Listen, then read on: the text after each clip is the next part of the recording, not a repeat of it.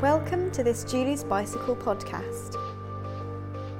For more information, visit our website juliesbicycle.com.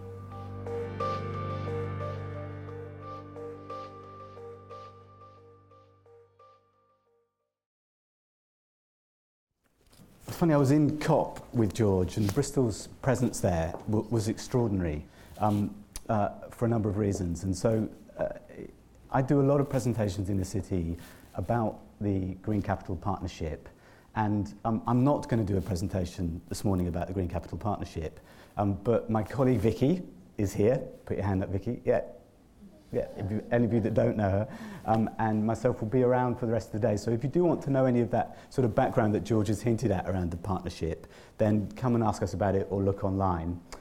But I was really pleased to be asked to speak today because it just allowed me to explore another part of my brain. Yep, and um, this will or won't prove useful, but it is in the spirit of a provocation and just a few thoughts.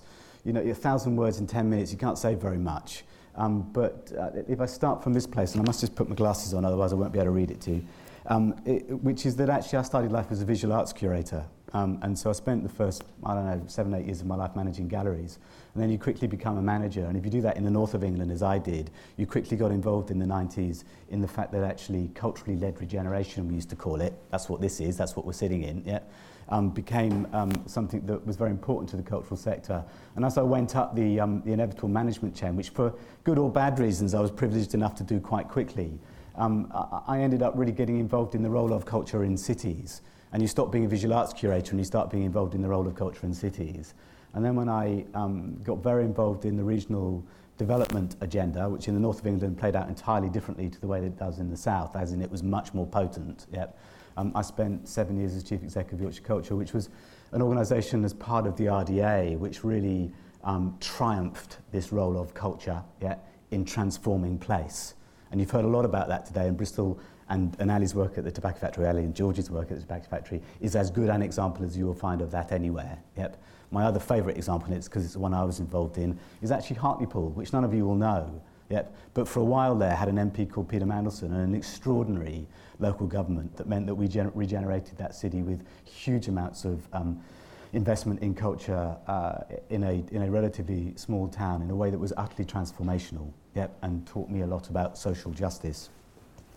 Then I went to Australia um, and um, ended up working for one of Melbourne's local governments, really as a director of city futures. So I transformed that knowledge about culture and regeneration and cities into thinking actually what at local government level can you do with that stuff. And then a couple of years as chief executive of a very large NGO in Australia called Greening Australia. I'm only telling you that story because the thing I want to do is tell you a little story for the next five minutes. Um, and to be somewhat the protagonist in it, but to do that with a huge amount of humility. And also just to say that um, I think I've still done something which is a little bit unusual, which is actually spend um, a lot of my life. I still chair one of the major arts organisations in the city, Circumedia, I'm on the board of others, etc., etc. So arts is really still my life, but I've happened to also become a professional in this city's sustainability agenda. There aren't too many of us around, actually. Yeah, and so I do sit in both camps quite curiously. It's certainly curious to me. So there's something here about my commitment um, and celebration of change at city scale.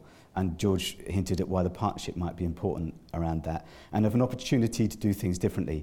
Um, so I'm just going to share a few um, learnings about that. Um, I think it can be really difficult when we're talking about sustainability and green agendas not to slip into a set of platitudes. You will have to decide as you go through the day and you listen to me and other speakers whether we do that.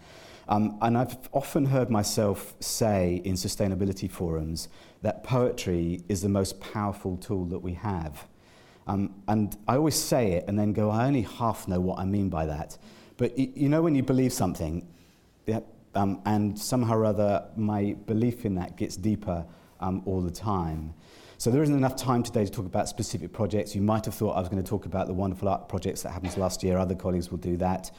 Um, uh, and uh, I know that I'm searching to tell you a little bit of a story, One of those stories might be actually that I finally found time, years after all you lot did it, um, but because I was on the other side of the world a bit, to go to Bilbao last year, which was meant to be the global example, of course, of culturally led regeneration. And I actually spent a few days there thinking it was um, uh, a, a, pretty sorry city, actually. Um, and the, the, the Guggenheim um, had created a city that was struggling to keep up. Yeah. Uh, something interesting and reflective about. There was a discordancy in it. Um, I've also was warned by the Julie's Bicycle team that um, they get a bit tired of people coming along saying what the arts can do is be a funky way of telling people, funky way of telling people about why you need to green your buildings and all that stuff. Yeah, so we're not going to do that. That'll be a theme through the day. It obviously has some truth to it, so I'm not denying it, but I'm not going to spend my time doing that. Um, so there is some other stuff that I think um, it, it, uh, none of us really struggle with, but we make quite heavy weather with. Um, and why do we make heavy weather of it? And it's because of this wonderful thing about being human.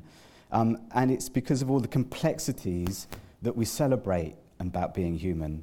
And I suppose that's where this notion of why poetry might be a most powerful tool is something that really interests me. So I'm just going to run through three things that we talk about a lot when we talk about sustainability. One of those is behaviour change. Yep, I have some sort of bête noir terms. I, I hate this phrase, behaviour change. But the other morning I was listening to a Radio 4 conversation, and I'm sorry I couldn't Google quickly enough his name, but the outgoing um, leader of the World AIDS Foundation, uh, who happened to have started life as an immunologist and a scientist. And he reflected for me very powerfully something that I hear a lot in this sector, um, that uh, he thought in the first part of his career, he's a scientist, empiricism, all of that stuff we know and get challenged by, um, White Swan, Black Swan, um, that's poetry. Uh, he said, um, you know, I came into this game and I thought, I'm a scientist, I'll prove it. So he proved about Ebola, he proved about the fact that AIDS is not a gay disease, it's actually a, um, a, a disease of um, ignorance, and it's a, you know, and he said, if I prove it, tell people how the solutions are, then the solutions will come. Yep. Um, and of course, uh, he thought that was a very straightforward logic. He said to me in this interview, and, and, it spoke to me very powerfully, he said he quickly realized that there was absolutely no relationship between evidence and solution. Yeah. Um, and that actually politics, culture, greed, finance, laziness, hate, indifference, power, they're my words, not his, but that's what he was implying, all of these things are much more important. Um, and so if you have this um, conversation about behaviour change um, in the sustainability sector, you might think that evidence or making something fun or easier to achieve or take a few baby steps and all of those kind of things will make change happen. Um, and I always feel kind of obliged and conflicted around this, and I'm hoping you do too, because this is about communing some thoughts with you, that I can see the merit in it. You know, use your car less, eat more local, it will make some change. Um, and I absolutely think, and we've done it already this morning, that we need to encourage these things. Um, so, you know, eat local, ride not car, insulate. Absolutely. We've mentioned them all already. Um, I hope that would happen, and we have, of course. So, of course, right? Um, uh, and we should do it all because it makes both financial and community and carbon sense. But again, you know, let's put ourselves as these kind of complex human beings in the middle of all of this and say, well, actually, all of those things are a mix of judgment and choice. Um, and they're actually probably nearer to the truth, maybe, maybe it's just me, maybe you'll agree with this, is that what we're actually able to do is make very minor diversions in our behaviour from the mainstream that we are around. Um, even though, you know, um, I will uh, often arrive at meetings looking like a bike messenger quite deliberately. Yep, you know, it's a statement of who I am that I ride a bike. Yep. But it's a minor diversion from the mainstream, really. And so there's something that, for me, we're not quite reaching here that um, I'm obviously hinting might be within the domain of culture in some way.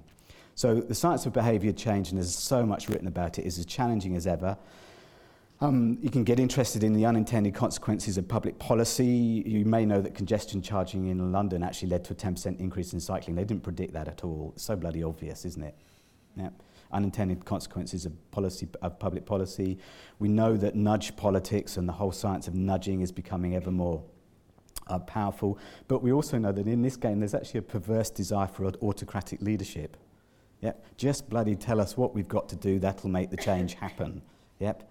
Um, uh, and, um, y- you know, that's very interesting as we enter another mayoral election in this particular city, yep, and has study after study around the world, and I really think there needs to be a counter movement to this. Seems to easily conclude that strong leadership is the solution, yep.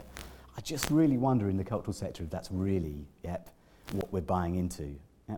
They have um, energy quotas in Chinese cities these days. You know, it's why China will probably be the most efficient country in the world very quickly. That's not the story that we'd have heard 10 years ago. You know what they do? They just turn the power off. Yep, and then you've met your quota. Yep. Autocracy could be a good thing, couldn't it? Um, it, there's lots of, lots of inflection and sensitivity in what I'm saying. But we might consider that it's love or desire or opportunity that is far better motivator for change love, desire, and opportunity. You know, I'm just, I, I reckon that's not just me. And these, of course, are the domain of poetry. And the next little area is innovation. Yep, and um, this is, it's so funny. Um, I sit around all these cities that I've worked in. Um, you sit in a lot of strategy meetings, and the phrase innovation and creativity, innovation and creativity drives every city. You've got to be unique in your innovation and creativity. Yep. um, it's so unique that every city in the world is saying you've got to be innovative and creative, as if it's a unique thing to say. Yeah? So it doesn't really, I'm going to have to speak really quickly. Right. Um, so um, every arts project, I actually think, falls into the same trap. You've all written that this is the innovative project or the innovative work or the innovative practice of, quote, as well, haven't you? It's a bit like saying for me that you need to eat to live. Um, I'm not sure whether there has ever been a village or a town or a city that has not needed these qualities of innovation. It's also a term that's been increasingly owned by the technology sector, big data, driverless cars, city sensing, rubbish bins that tell you when they need emptying, all in the name of efficiency. I don't mind any of it. It may be a solution to a few things, but it definitely won't be the solution to it. Naomi Klein's book overemphasizes, everybody's read, every, uh, this changes everything piece of literature. Yep, good. Um, but uh, uh, um, overemphasizes this, in my view, and she re- reflects on that very serious group of scientists that are quite genuinely inventing carbon hoovers. Um, to entirely recalibrate the world into a human machine, literally suck the carbon out of the atmosphere. It's very serious. Um, not in my name. Um, and her solution is people power, yes. That's definitely one of the motivations behind the Green Capital Partnership. She has written a kind of literature. I don't think she's written poetry. Um, we can also talk a lot about social innovation, and this is actually, I think, the big driver for me around the partnership itself. And I find this interests me much more. Bristol is a genuine hotspot for this, you've already heard it. But street closures and local food growing, rein reintroducing goats onto the streets, yes. Um, walking trails, community energy projects. And these are ideas fostered by local locality and interest and put into action. In many cases, these are anti technology, they're slow, not fast, they're small, not grand. And I actually see some real hope in this movement. And this city is profoundly good at it. Um, and it's a space really where outlier behaviours gradually become the mainstream. You've got to accelerate that. Um, and Bristol actually does have the conditions, it has the intelligence, the wealth, as currently defined, to lead this movement. Um, and art and creativity are natural partners to these things. Cities, I'm going to really quick, yeah? Um, it, it comes back to the COP thing. You'll know that 50% of the world currently live in cities. Within a generation, 75% of the world will live in cities. The whole COP stuff you've heard about. They're the fasting, e, fastest growing evolution of human e ingenuity on the planet. There's no question that cities have to be part of the solution. So they're a wonderful lens to look, look, about, uh, look at this stuff through. Um, and um, at a local level, when you're in them, they're fraught, and I don't mean Bristol, actually, I mean globally. Uh, I mean the big cities that are coming now in Africa and China and India, these things will define the future of humanity, um, and they will change the world irrevocably. They are doing that. So um, I use this quote a lot, but there's a lovely book that Leo Hollis wrote called Cities Are Good For You. Um, in 1994, um, a guy called P.J. O'Rourke calculated that the world's population were gathered together in one place with the same density as Manhattan – everyone on earth could live in the former Yugoslavia. Yeah? So today the world's population is a bit bigger, we might need a little bit more wiggle room, and so actually Nicaragua would hold the entire world's population at the density of Manhattan. So therefore living together in a crowded place is clearly not the problem. How we live and how we are allowed to live together is what matters most. That's got to be a thing for culture. So, um, you know, cities have tended to be owned by engineers and architects, Apologies, George. Um, and the prominent discussion has always been about the hard infrastructure. Um, actually, there's a hubris in this uh, of man made control, how we channel water, design solutions, overcome flooding. Overcome flooding. Yeah. Anybody seen the news recently? Yeah? Um, transport, disease, sanitation. These are fundamentally all the post-industrial revolution mindset that we're still in. Yep. Um, and whilst there's much to celebrate in the creativity of it, I recognise that, um, we've also got to allow ourselves to reflect, is that really happening? Yeah, are we really achieving anything here at all? And by what means can we provoke, reflect, sideswipe, and challenge this orthodoxy? Um, and somewhere for me in there is a talent that poetry uniquely has to juxtapose things and create new insights. Um, I've got to do a quick Fiesta Gates quotes, nothing to do with the fact that he was in the city last year, but if, if you look at um, somebody that seems to me to be at the forefront artistically of thinking about cities, this lovely thing, he says, let's imagine that the south side of Chicago could be very different. A preacher might imagine that the south side being different by saying, I could grow my church and we could maybe get housing for our parishioners and make things better. That's very good and that's practical. Or there's the mayor who says, These are the tools that I have as mayor. Or the police will say, Well, if we had more police, we could help reduce violence. All good, but actually, we need a greater symbolic act than any of these instrumental acts could ever offer. But few people are imagining these great symbolic acts. Um, that's got to be the role of poetry, hasn't it? So this is the polymath space, last paragraph. Um, a recognition that it is only by implying, engaging, colliding, and bringing together a wide variety of ideas that we might make the genuine progress that actually COP might have given us the foundation for. I'm not a botanist, right? But I, like you, am innately programmed as a human being to enjoy the natural world. I engaged with it in this country for the first four decades in my life and then um, and in Europe. Um, and I walked in it and I rode my bike in it a lot and I read about it and I enjoyed it and I began to, began to have some understanding of it, the natural world. Then I went to another place in another part of the world called Australia and I didn't understand it at all. I was profoundly dislocated. Um, and I could not read it. I could not understand the landscape that I was in. There were birds everywhere. There was unspoilt wilderness. Um, there were animals I'd never seen and an entirely different language, smell, tone of landscape. I was baffled by it, actually. Uh, but by good fortune, I started managing bush, bush reserves. Um, that means parks, actually, but bush reserves, as we call them over there. Um, and then I took over as uh, CEO of a, of a larger Australian um, environmental organisation whose prime role was landscape restoration. Yep.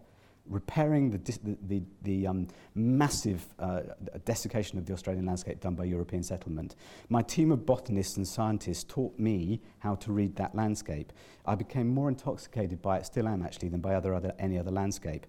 One day, one of my colleagues urged me down onto my knees and gently revealed a tiny, tiny lily. Yep. Um, it's called the chocolate lily. Um, yeah, and if you taste it, it tastes like chocolate. So I'm not sharing that story to educate you about the Australian landscape. I'm sharing it because it's a story, and I think the real power of it is in the storytelling. Um, and um, as I was reading a biography of Elizabeth Frink this week, uh, she says, you know, art is a voice that should be listened to in every age. Um, thank you very much.